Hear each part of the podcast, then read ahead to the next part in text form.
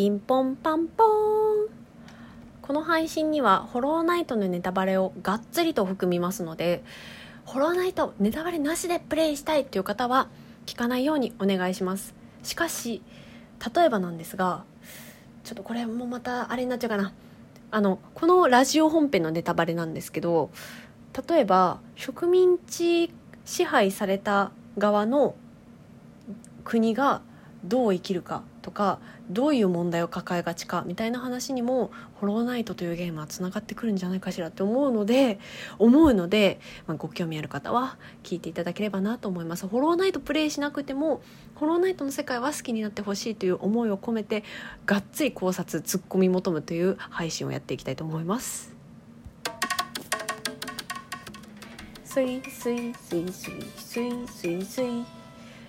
すいすい水曜さんのラジオ鍋今日もゆるゆるやっていきたいと思います。えっと注意なんだか何なんだかよくわからない話から始めてしまいまして申し訳ありません。ただネタバレを含むということは分かっていただければと思います。ネタバレ含んだ上でどんな世界なのかなっていうのをちょっと楽しんでいただければなと思っております。でこの「ホロウナイト」というゲームどんなゲームなんですかっていう話は過去にねあの丸々撮ってんですよ。あのマイベストゲーム in 2021っていうタイトルで。でもさ大げさなと思うじゃないですか。全然大げさじゃないですからね。めっちゃ可愛いの芋虫ちゃんが。あまたその話は置いといて置いといて今日は考察の話なのではい。えっと脱線せずにやっていきたいと思います。で私が仕事の合間に物語風に 仕事しなさいよって話なんですけど物語風にね、えっと、この世界の成り立ちっていうのを考えてみましたのでまあ拙いお話ですが聞いていただければなって思いますし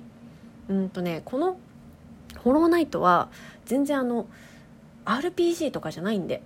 あのいろんなとこからかき集めた情報をペタペタペタって貼り合わせて私はこう考えるっていう考えでしかないので本当にそうなのかっていうのはまあ実際にあなたがプレイしてみて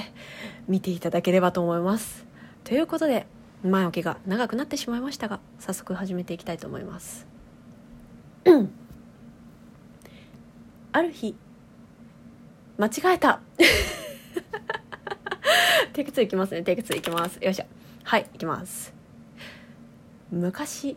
ハローネストには多くの虫たちがつつましく暮らしておりました。夢の中の世界に入れるガノ一族。魔法使いのカタツムリ一族。誇り高きカマキリ一族。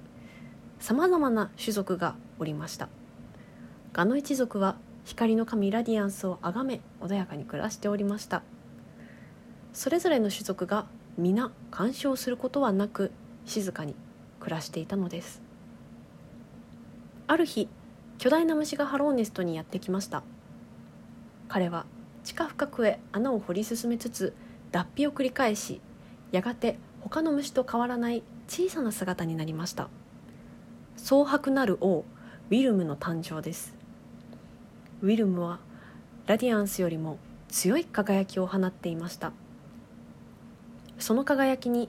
ガノ一族をはじめさまざまな虫が惹かれてゆきました。彼はハローネストに住まう虫や獣たちに対し知性を与えました。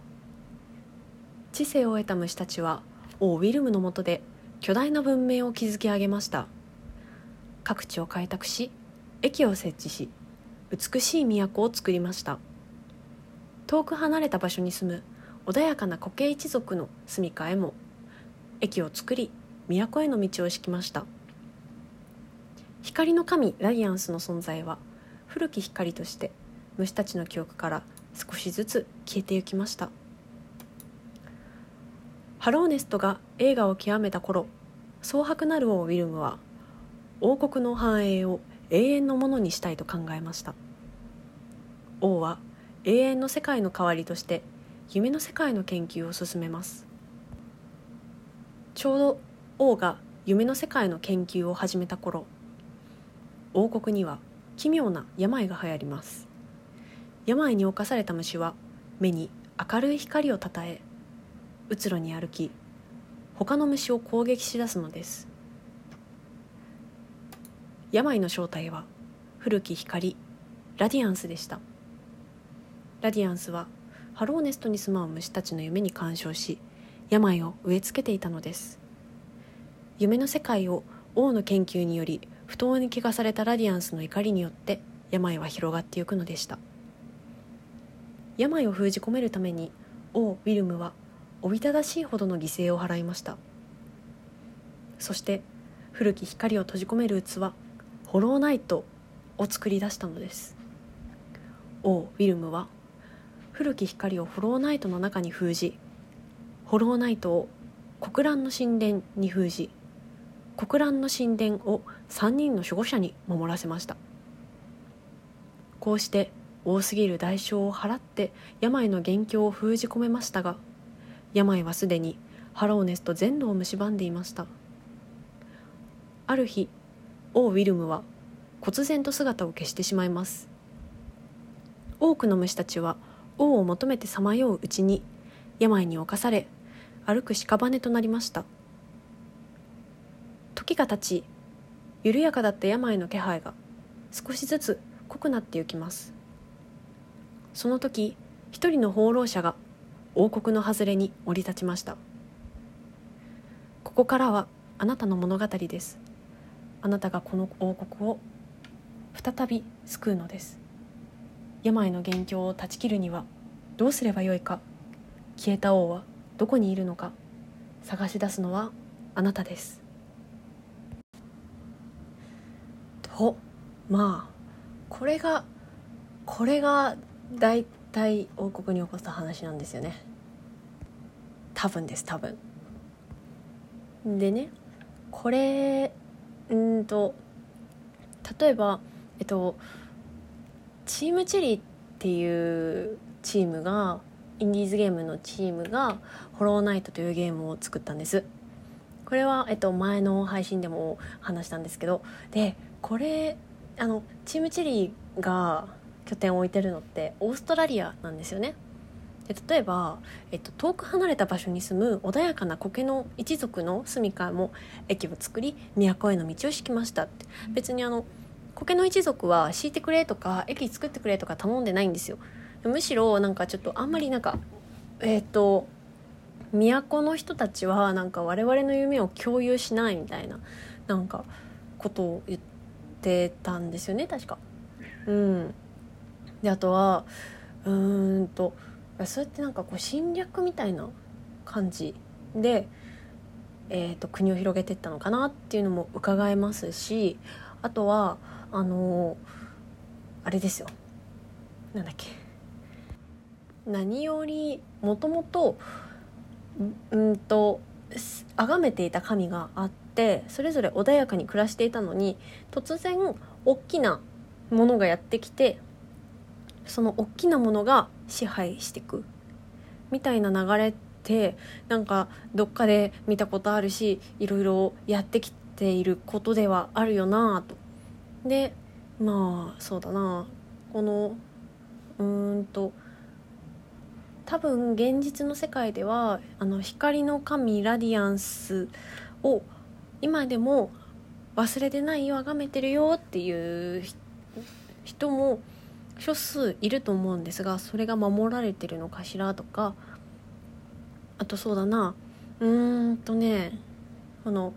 みんな同じみんな一律俺の庇護下に入る代わりに栄えるぜみたいな。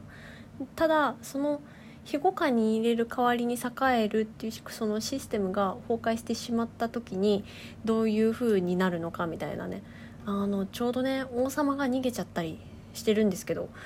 王様どこ行ったん？みたいな。それもあの分かるんですけど物語進めていくと。だから結局うんと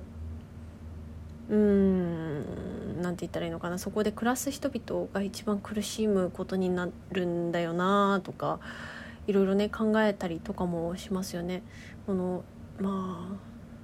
あうんとまあ、病が流行るっていうのがこの今のコロナ禍においてもうーんっていうテーマではあるかもしれないんですが、まあ、そうやってねそういう細かいあの何？いろいろこねくり回さなくっても純粋にゲームとして面白いですしあとは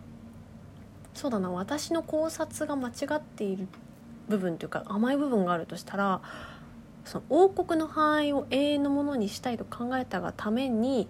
永遠の世界の代わりとして夢の世界の研究を進めたみたいな解釈って多分分かれると思ってて単純にあのラディアンスがそもそもなんで病を広めたかっていうのは2通りあると思ってて一つは自分のことを忘れてしまった人たちへの怒り憎しみともう一つがその夢の世界の研究を進めて自分の世界を不当に荒らし回った王に対する怒りっていうのがあったと思うんですけどうんどっちなんだろうねっていう私はそのだから後者の方がしっくりくるから後者を採用したんですけど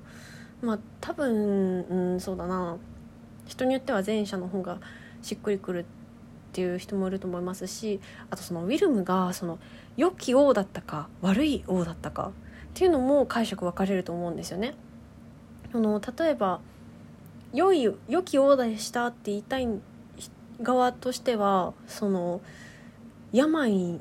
を封じ込めるためにめちゃくちゃ尽力したしっていう言い分もあるしでも悪いようだったんじゃないかみたいなのはそういうその言い分としてはそのハローネストに住まう虫たちをおもちゃのように扱ったというかその王の研究の内容が凄まじいんですよね。そのゲームしてれば分かるんですけど。そこまでやるかみたいな。のもあるからうーんちょっとそこもね改めて考えていきたい部分ではありますよね。ただうん。そうね。だから二次創作も未だに盛んなんですよね。超面白い「ホロナイト」めっちゃ楽しい。っていう配信でした今日は。はあ。ちょっと時間が空いてしまって喋り方を忘れましたが聞いてくださってありがとうございました。